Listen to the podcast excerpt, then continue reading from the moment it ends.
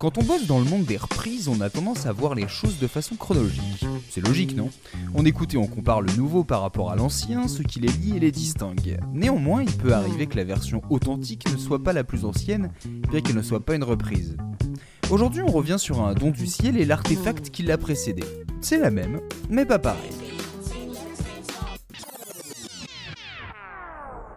L'idée du jour m'est venue lors d'un de ces énièmes moments où j'ai une musique en tête et un morceau similaire s'incruste et prend toute la place. La mélodie de base, impossible de m'en souvenir. La squatteuse, c'était Sunny, la chanson qui, selon l'humeur, vous fait fredonner avec douceur et une dose de blues, ou vous fait chanter avec énergie façon disco. Car c'est vrai que Bonnet M, recette vocale de Jamaïque et des Antilles à la sauce allemande, a bien forcé sa vitamine D dans nos têtes. Alors qu'en fait on avait énormément de choix pour la postérité. La chanson du soleil a tapé dans l'oreille de tellement de gens, et en même temps, bonjour le one-shot parfait. J'estime que pour obtenir le cocktail perfection en musique populaire, il faut que la progression d'accords, la mélodie principale, qu'elles soient interprétées par une voix ou un instrument, et les paroles soient abouties individuellement mais aussi complémentaires. Les arrangements feront ensuite vivre la chanson dans cette version ou dans une autre. Bobby Hebb, chanteur et instrumentiste afro-américain, l'a réussi par hasard à 25 ans. Yesterday my life was filled with rain. Sunny, you smiled at me and really eased the pain. Préparez-vous, on va cocher des cases, en commençant logiquement par le motif vocal.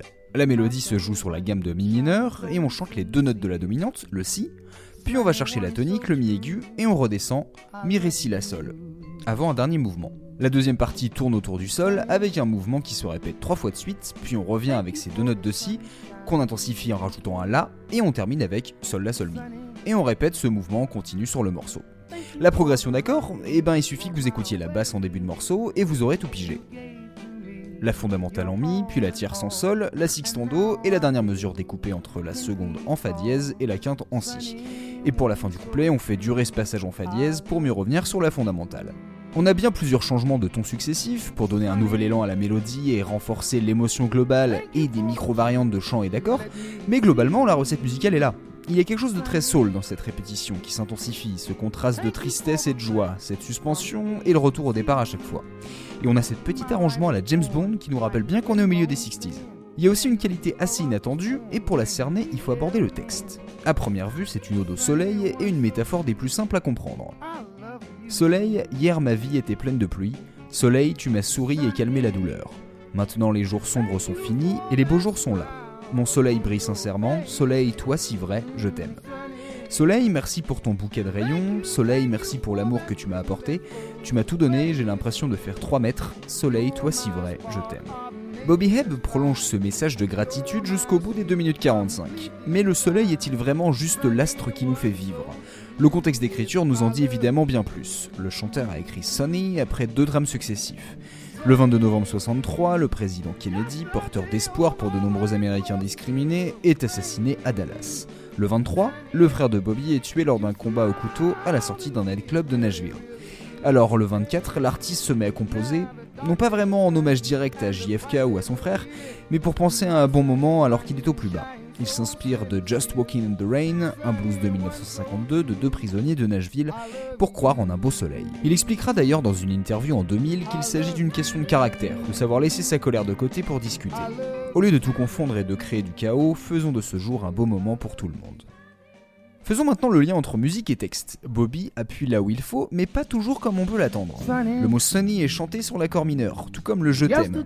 Certes, les beaux jours sont là, sur l'accord le plus joyeux, mais l'optimisme doit continuellement se battre contre de gros nuages. Le message de Bobby Hebb brille autant que possible dans un ciel bien sombre. Rarement l'étiquette soul, l'expression de l'âme, aura été aussi à propos. Publié en juin 1966, Sunny devient un succès immédiat et Bobby Hebb, musicien de l'ombre jusque-là, entre dans la lumière. Un artiste devenu star sur un tube, c'est presque un marronnier dans l'histoire de l'industrie musicale. Mais un artiste qui, avec un morceau, se retrouve à faire la tournée des Beatles en 66, en tant que côté d'affiche, tout en étant mieux classé dans les charts que le quatuor anglais, c'est littéralement exceptionnel. Un jeune inconnu a poli un diamant et tout le monde va mettre la main dessus, sans distinction de style, de genre, de couleur de peau ou de chaussettes.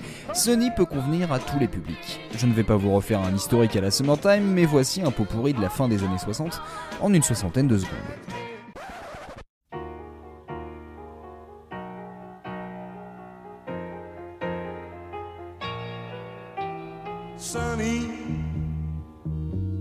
Yesterday my life was filled with rain. Sunny, you smiled at me and then it eased my pain.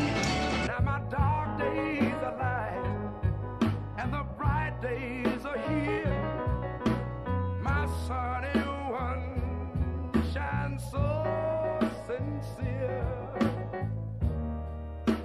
Sunny one so true, I love you.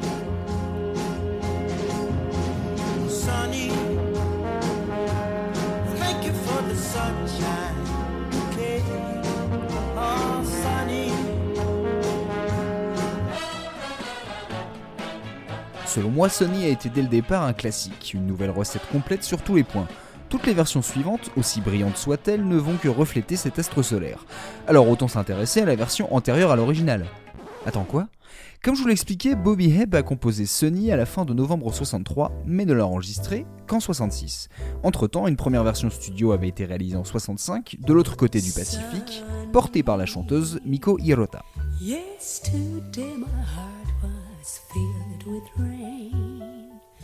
Sunny, you smiled at me and really eased the pain. Oh, the dark days are done and the bright days are here. My sunny one shines so sincere. Oh, sunny one so true. I love you. Sur un tempo lent, on a une contrebasse qui marque les deux premiers temps, une batterie aussi discrète que possible, et on laisse la place à la voix de crooner de Miko Hirota. À seulement 18 ans, elle a déjà un chant grave et lancinant qui mise subtilement sur l'émotion. Les paroles sont presque fredonnées, on capte les respirations, les tremblements, les petites accentuations, les anticipations et retards volontaires. La jeune chanteuse crée une intimité, presque une sensualité, une ambiance confinée qui serait propre à un club de jazz. Côté instrumental, c'est peut-être là que cette version prend ses distances. Épurée sur la section rythmique, Sonny repose beaucoup sur un pianiste qui ne cesse de faire des allers-retours sur les notes aiguës, comme des petites étincelles avec des sauts sur la gamme qui créent une tension supplémentaire. Cette adaptation japonaise n'a pas l'énergie de l'original et peut sembler être un cas typique de version piano-bar, mais compense ça par une quasi-mélancolie, au moins une tristesse sobre. On a vraiment le blues et c'était sans doute ce qu'il fallait assurer, ce jeu entre douceur, chaleur et drame. Comment est-ce que le Japon a eu droit à une chanson qui n'avait même pas eu son heure de gloire en Occident? Par la magie du producteur Jerry Ross. Bobby Hebb a commencé à interpréter Sonny lors d'un concert à New York, le public a semblé conquis alors la chanson a été incorporée à une démo et le disque s'est retrouvé au Japon.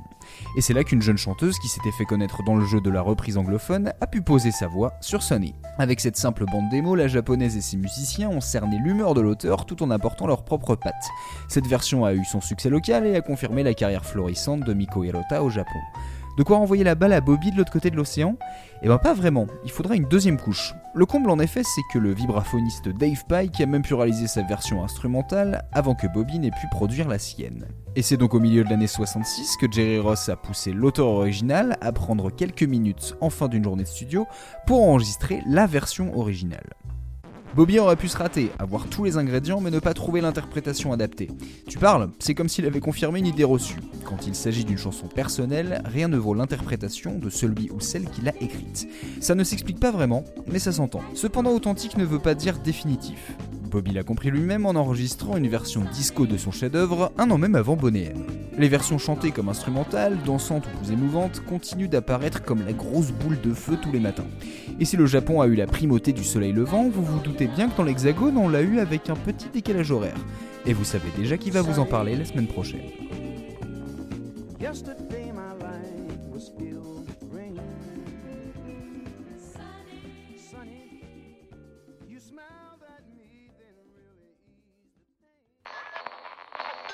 Tartine ta culture vous est désormais servi par le label Podcut, qui vous offre tout un buffet de podcasts savoureux.